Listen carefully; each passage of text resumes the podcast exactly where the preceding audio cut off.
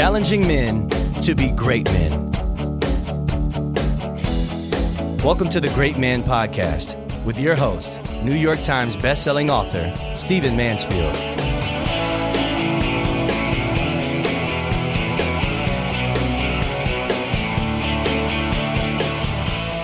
Gentlemen, let us begin. I want to ask you before I dive into my topic today to log on to greatman.tv and sign up for our Great Man Digest. We're not trying to sell you anything. We're not trying to pull you in anything weird. We just want to help you be a great man. There are links to podcasts, there are articles, there are quotes, there's stuff to inspire you towards being a great man. So log on to greatman.tv and sign up for the Great Man Digest. It comes out every week. Now, I want to talk to you in this podcast podcast about pride. Now, there are a bunch of different types of pride. First of all, there's the kind of pride that people have because they've accomplished something huge and they've, they've wrapped their personality around it. Or maybe they come from a big and wealthy or famous family, or they have a famous, you know, relative or something like that that gives them a sense that they're superior to others. That kind of pride we're sort of used to. Uh, we see it all the time in media. And quite frankly, life will take care of that kind of pride. People who think they're exceptionally awesome uh, because they've got money or because their last name is, you know, whatever, uh, they they that will be dealt with. They will be taken down a peg or two. And yes, I would confront that kind of pride in a friend, but I but I'm not primarily going after that kind of pride today. There's also the positive kind of pride. Uh, even in the New Testament of the Bible, which uh, which of course decries pride and arrogance on every almost every page, uh, the word pride is used, depending on the version of the Bible you use, four to six times positively. It means to feel confident and good about what has happened or what you have done, to live in a sense with integrity and reality and honesty, but achieve things so that you can take pride in yourself. So even in the New Testament, uh, where again negative pride is hammered all the time pride is treated positively when it, it comes from a genuine, confident, integrity based, achievement based kind of delight in what you've accomplished and gratitude for it. That, that's a good kind of pride. We want our children to have that. We want to have that. But the kind of pride that I confront in men all the time and that is more endemic to men uh, is a kind of pride that comes from being unaffirmed earlier in life. I want you to think about these words. It comes from being unaffirmed earlier in life. The way a young man ought to grow up, he ought to have fathers and grandfathers and uncles and older men around him in the community.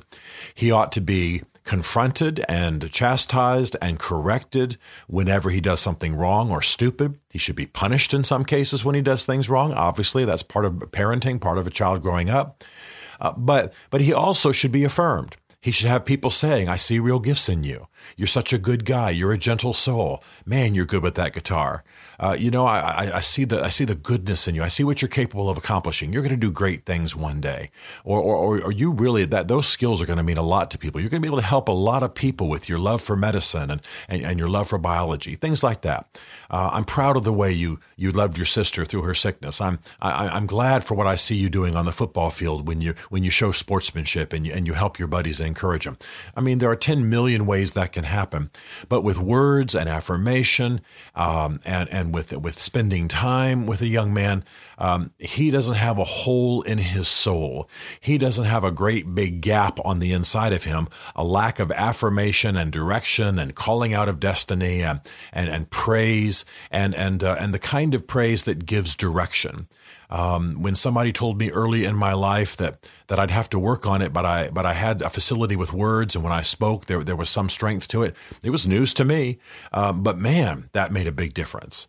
And um, when I, my father just said one time during a football game, he didn't even say it to me. He just said, "I like to see people improve. I really admire people who improve, uh, improve upon themselves." Well, I took it. And uh, later on, when I improved upon myself, he, he, and I was having a difficult time in my life, he said, "You're going to continue to rise." I mean, I mean, that's the kind of stuff that that even a father like mine, who's a good man, but but not real uh, gushy, you know, not real emotional uh, in the treatment of his son, uh, he he built he built a picture on the inside of me with words. Now, young men ought to have that, and in the absence of that, unless they are crushed by it, unless they are made insecure, uh, unless they are made uncertain and fearful, which is what a lot of men do uh, uh take into their souls when they're not affirmed, they don't have older men guiding them. The other thing men can do is they can start praising themselves.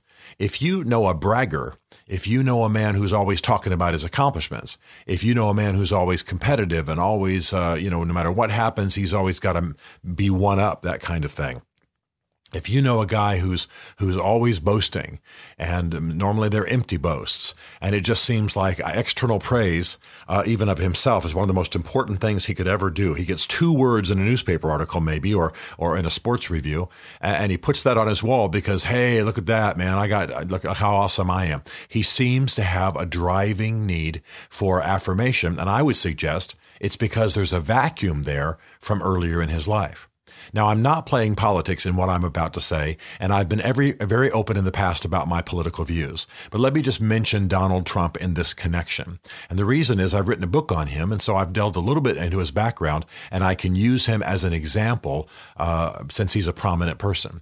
We all know whether Donald Trump is your political cup, or tea, uh, cup of tea or not, we all know that this is a man who's constantly affirming himself. He gets up in front of the UN and he says, In two years, my administration has accomplished more than any administration in American history. The UN laughs at him because, of course, it's a silly statement. What's he doing? He's affirming himself.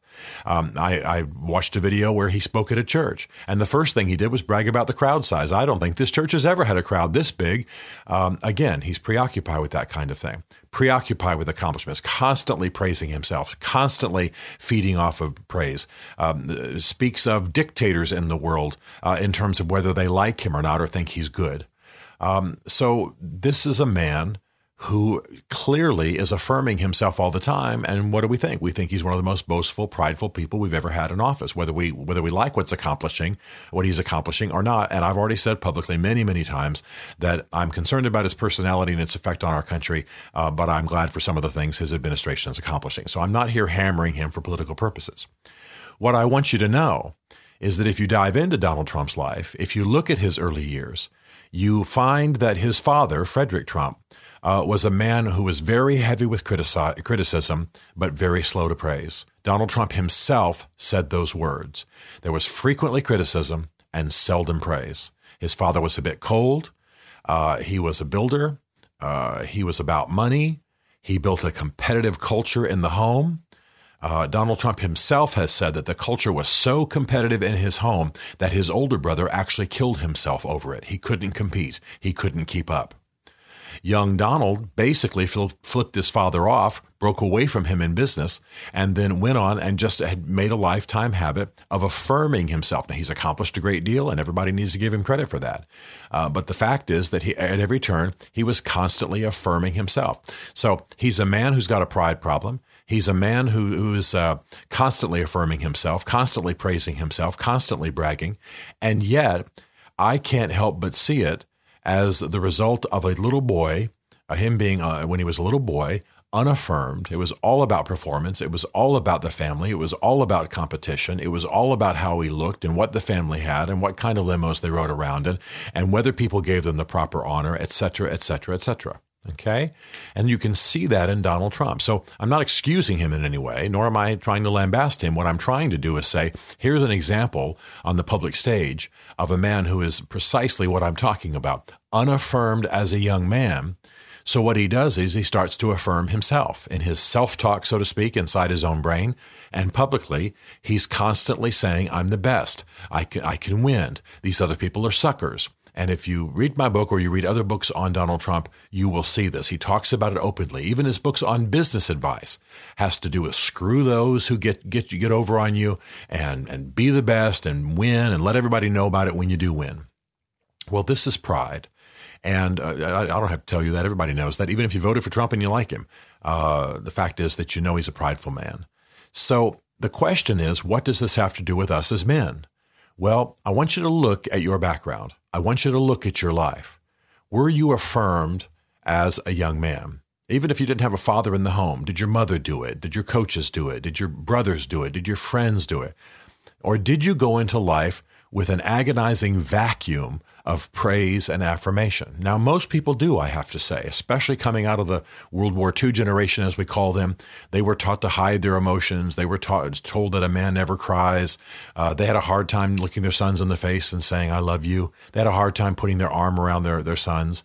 Um, and so many uh, boomer children, especially boomer generation men, but even those who came from boomers, um, have grown up with a lack of affirmation in their lives. And so pride of a kind that is almost light and frivolous. That's that's what's that's what's odd. Look at Donald Trump, for example. He's accomplished amazing things. But what he chooses to fight about is hand size as a metaphor for, you know, size of another kind, or the size of crowds, or who's got the best house or their car, or frivolous stuff. And that's what men will do. They will start to affirm themselves. They'll start to take, you know, if they make one basket in the high school game, uh, the praise they get from that one basket means so much to them because there's such a hole in their soul that they go around talking about it and praising themselves and bragging about it, making sure all the girls know that they got one basket. And they don't realize that, you know, some other dude got 32 points and he never talks about it at all. That other dude probably is affirmed that other dude's probably got parents saying, "Look, keep your head, keep keep humble, keep a level head, but you're doing great. Keep going." Um, you see the difference. So I want you to do a pride index or a pride inventory in your life. And I want you, if you if you find yourself in this description that I'm giving of men who have not been affirmed, of men who uh, who have who have not had that hole in their soul that's meant to be felt, uh, filled by the words and the beliefs and the confidence of other men in you, uh, that I and, and, if you find that you're in this picture of, of, praising yourself and being braggadocious because you're basically trying to compensate for something that wasn't there that should have been earlier on, I want you to make a change. First of all, I want you to realize it. Second of all, uh, I want you to begin to look at it honestly in your soul. Look at really make sure you understand the connection between the hole that's in your soul in this area and how you behave. Get some help. Get some people to talk to you about it. Pull some people in you trust. And then start to put yourself in a culture, in an environment where men are not sitting around idly praising each other. We don't want a vanity fest. But what we do want you to do is be with men who, ha- who make it their habit and their way of friendship and life to affirm each other, to speak what they see in each other's lives, to call out the best in each other, yes, to correct, yes, to chastise, and of course, we're going to talk smack. Of course, we're going to kind of cut in on each other humorously. That's what men do. Men nip at each other from time to time, kind of like dogs in a pack. And actually, a lot of it's corrective and helpful. It's how we nurture each other, really. I like it when my friends talk smack. I like it when they tease me. Uh, I like it when they say, oh, you know, Mansfield doesn't have time for that. He's always on a plane somewhere. It says a little something, doesn't it? That I may, maybe the presentation of my life is, is a little bit arrogant, a little bit man on a jet, a little bit um, self important. Uh, even though that's not what they mean to say at the moment, just that bit of humor can help me realize, huh, yeah, I probably am giving that impression to people, and maybe I'm even living that way. Let's make a correction. So that's what I want you to do. I want you to make a correction. And the reason is that there's an ancient proverb that says pride goes before a fall. Genuine pride, really believing you're better than everybody else, will lead you to destruction. It will lead you to stupid mistakes. It will lead you uh, to overstep.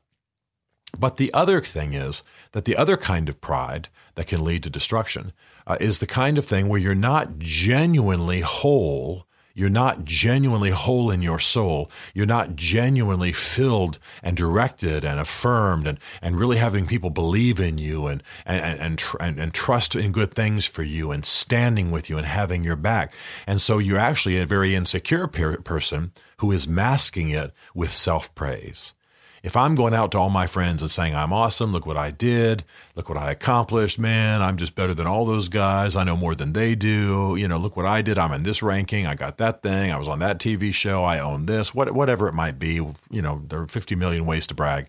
But if that's what I'm doing, then these guys might look and say, huh, Mansfield's, Mansfield's accomplished. But the reality is, I could be a very insecure, agonizingly fearful person and that's just that's just putting up a smokescreen.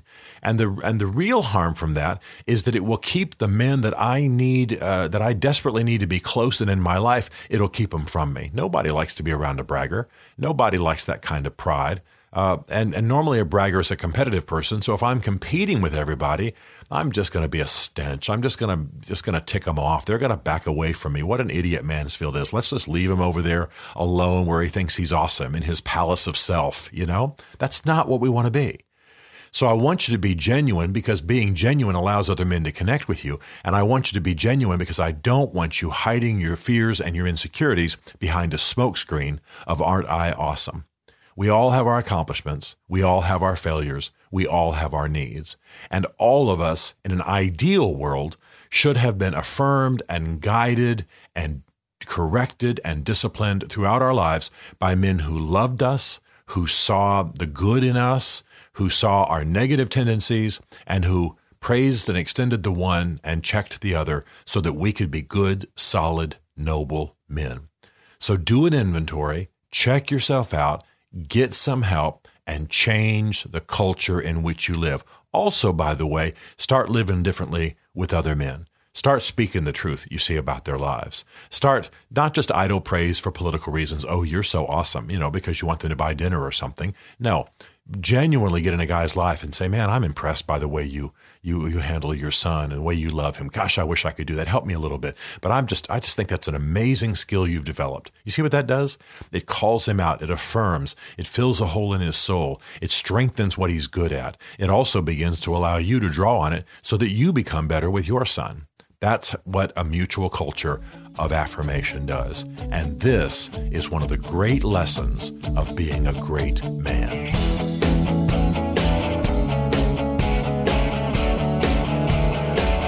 To join the Great Man community or to book Stephen to speak at your men's event, go to greatman.tv. You'll learn about Stephen Mansfield's two essential books for men Mansfield's Book of Manly Men and Building Your Band of Brothers, as well as some other great resources for becoming a great man. The Great Man Podcast is a Mansfield Group production.